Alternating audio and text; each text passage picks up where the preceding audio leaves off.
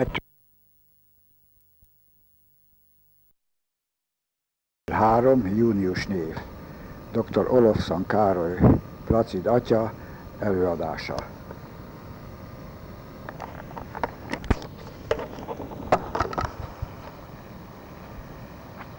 Az Atya, a Fiú és a Szentlélek nevében.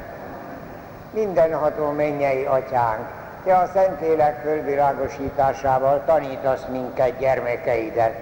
Kérünk, add meg nekünk, hogy szent lelked által megismerjük, ami igaz, megszeressük, ami helyes, és örvendjünk szüntelen az ő vigasztalásán. Krisztus, ami Urunk által az Atya, a Fiú és a Szentlélek nevében dicsértessék a Jézus Krisztus.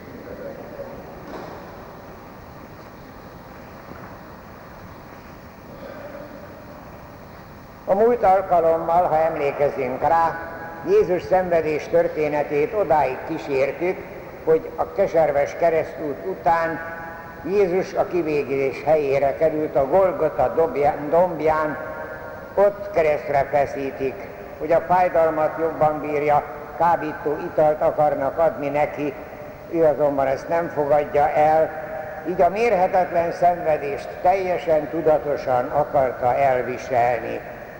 Amikor a két lázadó között, halálra ítéltek között, azokkal együtt keresztre feszítik. Mindezt Márk evangélista nagyon egyszerűen írja le, a továbbiakban is igen szűkszavú. Érthető ez a szűkszavúsága, hiszen ő nagyon jól tudta és hitte Jézus Krisztus föltámadását, és a föltámadás mellett még a szenvedésnek a legmagasabb foka is szinte eltörpül, mert az emberi, a föltámadás pedig isteni valóság. Az utolsó pillanatokról Márk evangélista a következőt írja. A hatodik órától sötétség lett a földön egészen a kilencedik óráig. Akkor Jézus fölkiáltott, Éloj, Éloj, lama sabachthani, vagyis én Istenem, én Istenem, miért hagytál el engem? A körülötte állók arra gondoltak, íme most illést hívja, valaki akkor nátszárra téve ecetes szivacsot nyújtott föl neki, mondván, hadd lássuk, eljön-e illés, hogy elvegye, levegye a keresztről. Jézus azonban fölkiáltott, és kilehelte lelkét. Akkor a szentek szentjének függönyek ketté hasadt a templomban, a százados pedig, aki szemben állt vele, azt mondta, valóban ez az ember az Isten fia volt. A szenvedés történet a tetőpontjához érkezik, az evangelista ószövetségi motivumokat használ a leírásában, a profétáknál is nem ez szerepelt, hogy a földet sötétség borítja. Ez nem csak mint fizikai sötétség, hanem erkölcsi, lelki sötétséget is jelentett, és bizonyos mértékben a világ végének a jele volt az Ószövetségben. Most az Ószövetségi szenvedő igaz szavával imádkozik Jézus, arám nyelven idézi az evangelista, hogy érthető legyen az a félreértés, tudnék az arám nyelven az én Istenem nagyon hasonlít az illés szóhoz, az éloj és a illaj. Így félre lehetett érteni, hogy a Úr Jézus esetleg illést hívja. Illés nagyon érdekes abban, akkor, abban az időben a haldoklóknak a vigasztalójaként szerepelt, a haldoklók segítsége, a haldoklók hívták mindig segítségül Illés profétát, hát ezért lehetett ez a félreértés. Jézus nem Illést hívta, hanem az Éloj, az arámul annyit jelent, hogy én Istenem. Az ellenséges környezet azonban gúnyosan arra gondol, vajon eljön-e Illés, hogy levegye a keresztről. Jézus erre bizonyára nem akart már felelni, vagy talán már nem is tudott, a kereszten haldokló ember a test teljes kifeszülése miatt egy görcsös fulladásban egyszerűen megáll a szívnek. A működése, ez egy fulladásos halál a keresztre feszítve. Jézus egy hangos kiáltással távozik az életből, már kegyeletesen ennyit mond, ki lehelte lelkét. Lukás evangéliumában is, és Máté evangéliumában is ugyanezekkel a szavakkal szerepel. Jézus nagy hangon szólt valamit, és kilehelte lelkét. Érdekes, hogy János apostol evangéliumában, tudjuk, hogy János apostol evangéliuma a legkésőbbi, és János már bizonyos teológiai fogalmakkal is közeledett Jézus személyéhez, ott nem így szerepel, hogy ki lehelte lelkét, hanem par educento pneuma, görögül, átadta a lelkét. Tehát akkor kezdődött már meg, megvalósulni az utolsó vacsorán az az ígéret, hogy majd elküldöm nektek szent lelkemet. Tehát már ott a keresztfán elkezdődött, aztán húsvét vasárnap este, amikor az apostolokra lehet, vegyétek a szent lelket, akkor folytatódott, de a teljes kibontakozása, hogy teljesen valóra vált Jézusnak az ígérete, hogy elküldi a szent lelket nekünk, ez az első pünköskor látványos jelenetek közepette valósult meg teljesen.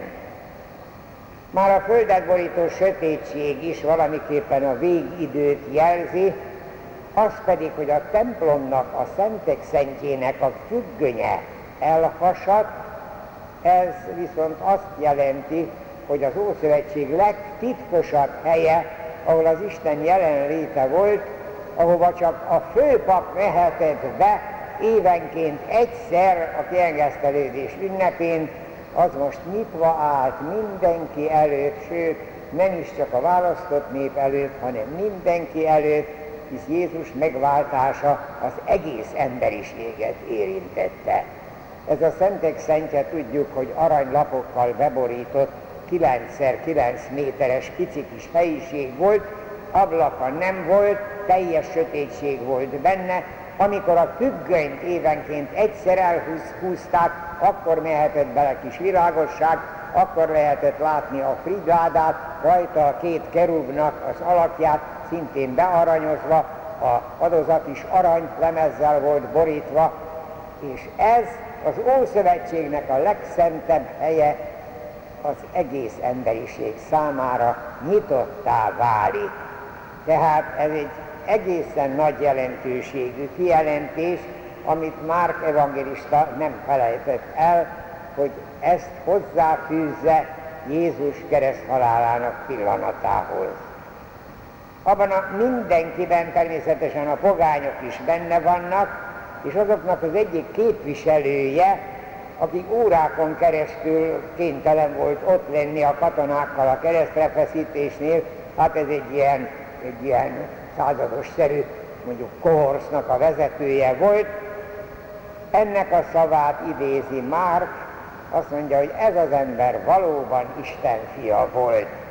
Azért félre ne értsük, ő ezt a szót, hogy Isten fia, nem olyan értelemben mondta, mint ahogyan mi tudjuk, hogy valóban, ami megváltó Jézusunk az egyszülött Istennek a fia, saját fia volt, ő csak valamilyen istenség fiának, valamilyen félistennek nézte, de ez egy elismerés volt a pogányok részéről, aki látta, hogy így meghalni egyszerű ember nem tud, itt valami egészen rendkívüli dolog történt. Kiegészítésképpen még ehhez fűz Márk evangélista néhány mondatot. Asszonyok is voltak ott, akik messziről figyeltek. Köztük volt Mária Magdolna, aztán Mária, ifjabb Jakab és József anyja és Szalóme. Ők követték Jézust, és ők szolgáltak eddig is neki, most vele együtt fölmentek Jeruzsálembe. Tehát nem csak a gonoszság volt ott a keresztfa alatt, hanem hát ott volt a jóindulatú százados is, és a másképp gondolkodó, teljesen másképp gondolkodó, nem az apostolok, akik gyáván elfutottak már az olajfák hegyén az elfogatáskor, voltak olyanok, akik kísérték messziről az Úr Jézus keresztútját, és ott voltak. Ez a néhány hűséges tanítvány, mégpedig asszonyok, akik Galileában csatlakoztak Jézushoz, követték őt, és nekik is, meg az apostoloknak is szolgálatára voltak. Hármat külön néven is nevez már a Magdalai Máriát, Mária Magdolnát, akiről tudjuk, hogy Lukács evangelista így említi, hogy hét ördögöt űzött ki belőle, ez egy ilyen megszállottság, vagyis valamilyen súlyos betegségből gyógyította ki, és akkor kísérte őt, és szolgálatára volt az útjain. Aztán egy másik Máriát, ez József, tehát a nevelőapa József testvérének, Kleopásnak a felesége, tehát Józsefnek a sógornője volt, ezt is Máriának hívták, nem szabad összekeverni ugye se ezt a Máriát, se a betániai Máriát, ugye a Márkának és Lázárnak a testvérét, ez egy, hát a Mária név, a Miriam név az nagyon szokásos név volt abban az időben.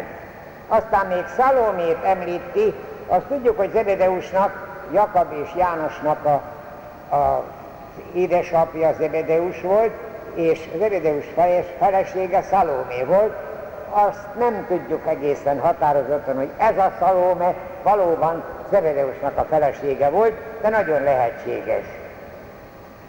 Ők szerepelnek majd később is Jézus sírjánál, és ők viszik majd az első hírt a föltámadásról is. Előbb azonban még a temetésről kellett Márk evangélistának néhány szót szólnia a következő képpen. Amikor már esteledett, szombat előtti nap lévén Jött Arimatiai József, az előkelő tanácsnok, aki maga is várta az Isten országát, bátran elment Pilátushoz, és elkérte Jézus testét. Pilátus csodálkozott, hogy már meghalt, hivatta tehát a százados, amikor az igazolta a halált, Józsefnek ajándékozta a holtestet. Az pedig gyolcsot vásárolt, levette Jézust a keresztről, belegöngyölte a gyolcsba, a közeli sziklába vált sírboltba helyezte, és követ hengerített a sír bejárata elé.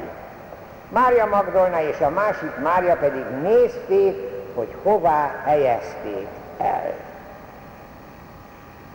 Amikor beesteledett, hát tudjuk, hogy ugye szombat az az ünnep volt, de ez a szombat éppen húsvét ünnepe volt, és a szombati napra a kivégzetteket nem szabadott a kivégzés helyén hagyni, tehát a latrokat is mindenképpen elvitték és valamilyen gödörbe elhantolták, ez volt akkor a szabály, de Arimátiai József, Kis-Ázsiából származó valaki, aki azért úgy szimpatizált Jézussal titokban, előkelő tanácsnok volt, ő hatósági engedélyt kért, hogy elvihesse Jézus holtestét. Ez tulajdonképpen rendkívüli dolog volt, mert ugye az ottani rómaiak szemében Jézus ugyanolyan elítélt, kivégzett volt, mint a másik két lator. De érdekes, ezt nem nagyon tudjuk. Itt már csak annyit mondott, hogy bátran elment Pilátushoz. Hát a kegyetlen és durva jellemű Pilátus hoz nem nagyon illett az, hogy ebbe belement, jó, hát meggyőződött, hogy valóban meghalt-e az a kivégzett ember, és akkor oda ajándékozta. Ez a furcsa kifejezés, ez így, ez mutatja, hogy Pilátus az ő hatalmát azért mindenképpen megmutatta, de nem akart vele foglalkozni tovább, ennek a előkerül tanácsnoknak odaadta Jézus holtestét. Az pedig kegyelettel az akkori szokás szerint ugye akkor a koporsókat tulajdonképpen nem ismerték, nem koporsóba temették az embereket, hanem egy gyolcsba, külön a fejet takarták be egy kendővel, és külön az egész testet betakarták egy gyolcs leped, lepedővel. Ezt megvásárolta Arimátai Szent József, Arimátai József, bocsánat, és hát biztos a szolgáinak a segítségével levették Jézust a keresztről, hát nem volt az olyan nagyon egyszerű, és szépen elhelyezték egészen a közelben, most is a Golgota dombjához egészen közelbe a síroknak a tömegét lehet látni ott az olajfák hegyétől egy kicsikét keletre, de ott ilyen sírok voltak, sziklába vájt sírok, és oda helyezték el Jézusnak a holtestét. Kegyeletes cselekedet volt, abban az időben nem ismerték a balzsamozást, de azért a holtestet meg szokták mosni, és ilyen illatszerekkel szokták bekenni, mielőtt a gyógyba burkolják. Ez akkor a sietségben, ugye a, a naplemente előtt, tehát az első csillag megjelenése előtt be kellett fejezni, mert az már az ünnepnapnak számított, akkor már ilyesmit nem lehetett tenni, úgyhogy itt az illatszerekkel való megkenés az elmaradt, és ezzel folytatódik majd a történet.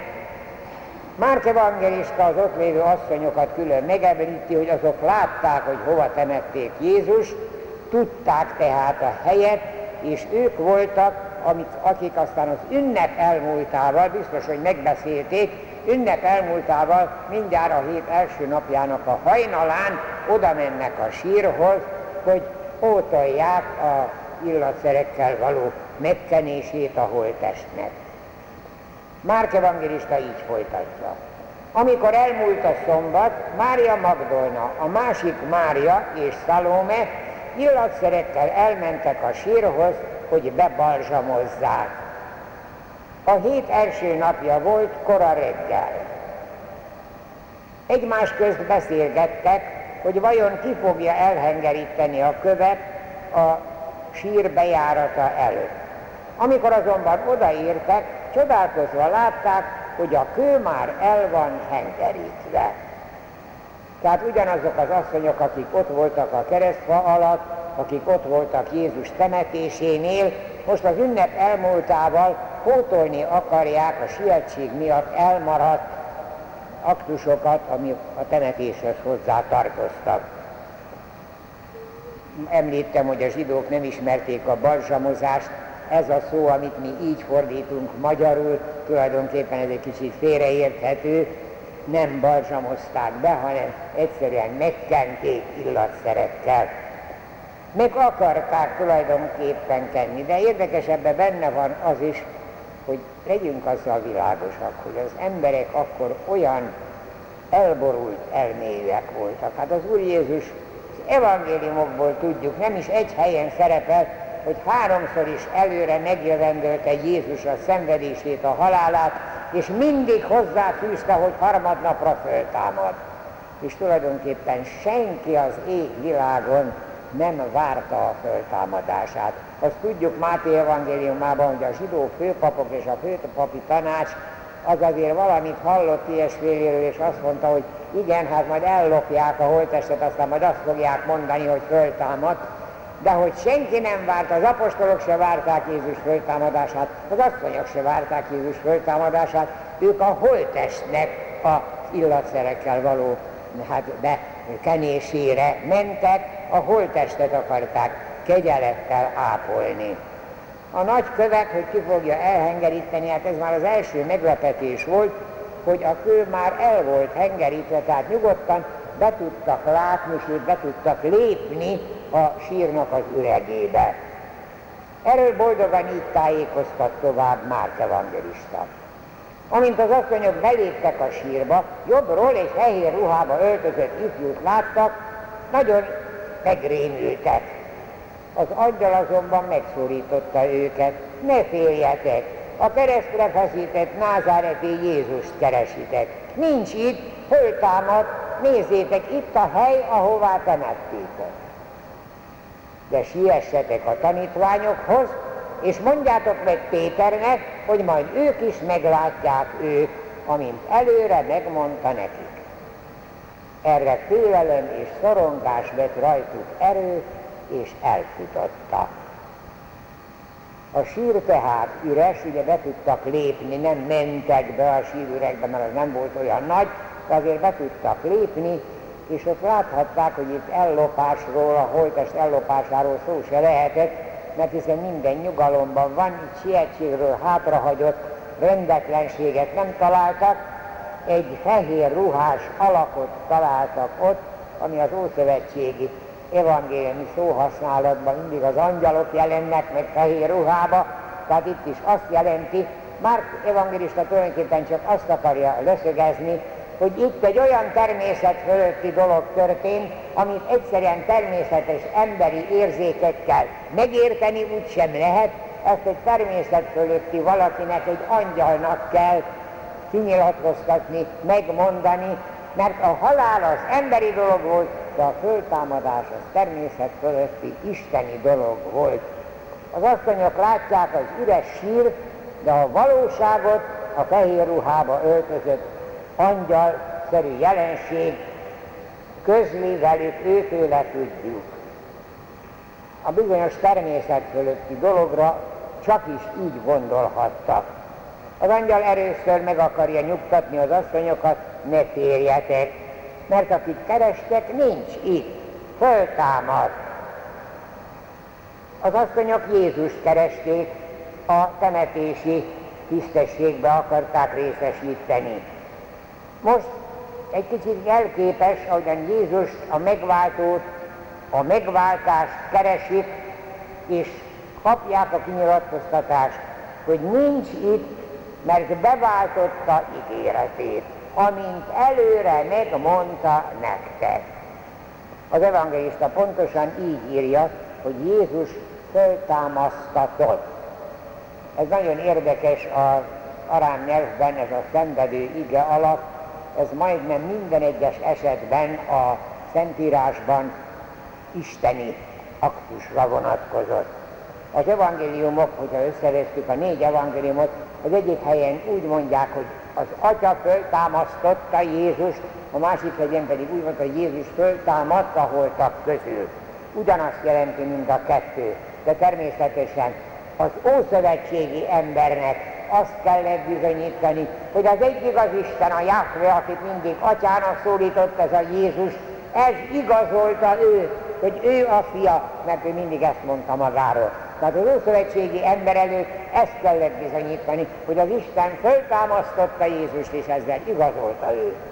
De akkor, amikor az újszövetségi ember egyre inkább Kyriosznak, görögül, tehát Úrnak mondta, ami akkor csak az Isten illette meg, ott azoknak már inkább úgy kellett, hogy a saját isteni hatalmából föltámad. Az angyal szava, hogy nézzétek itt a hely, ahová tettétek, nincs itt, céltalan tehát az, hogy az illatszerekkel mit akartok itt csinálni, mi tehát a teendőtök? Az asszonyok nem egészen értik maguktól, az angyalnak kell megadnia a küldetést, mégpedig egyelőre csak a tanítványokhoz és Péterhez küldi őket. Még nem az egész világ előtt kell képviselniük az örömhírt, a föltámadást, a megváltás megtörténtét, mert már szinte az angyal szavaiba is benne van Péternek az elsőbsége. Még itt sem akarja az Úristen kikerülni az egyházat, de ebben az is benne volt, hogy abban az időben tudjuk nagyon jól, hogy például a bíróság előtt nők nem tanúskodhattak. Tehát a női tanúság tétel az akkor semmit se ért, csak férfiak tanúskodhattak.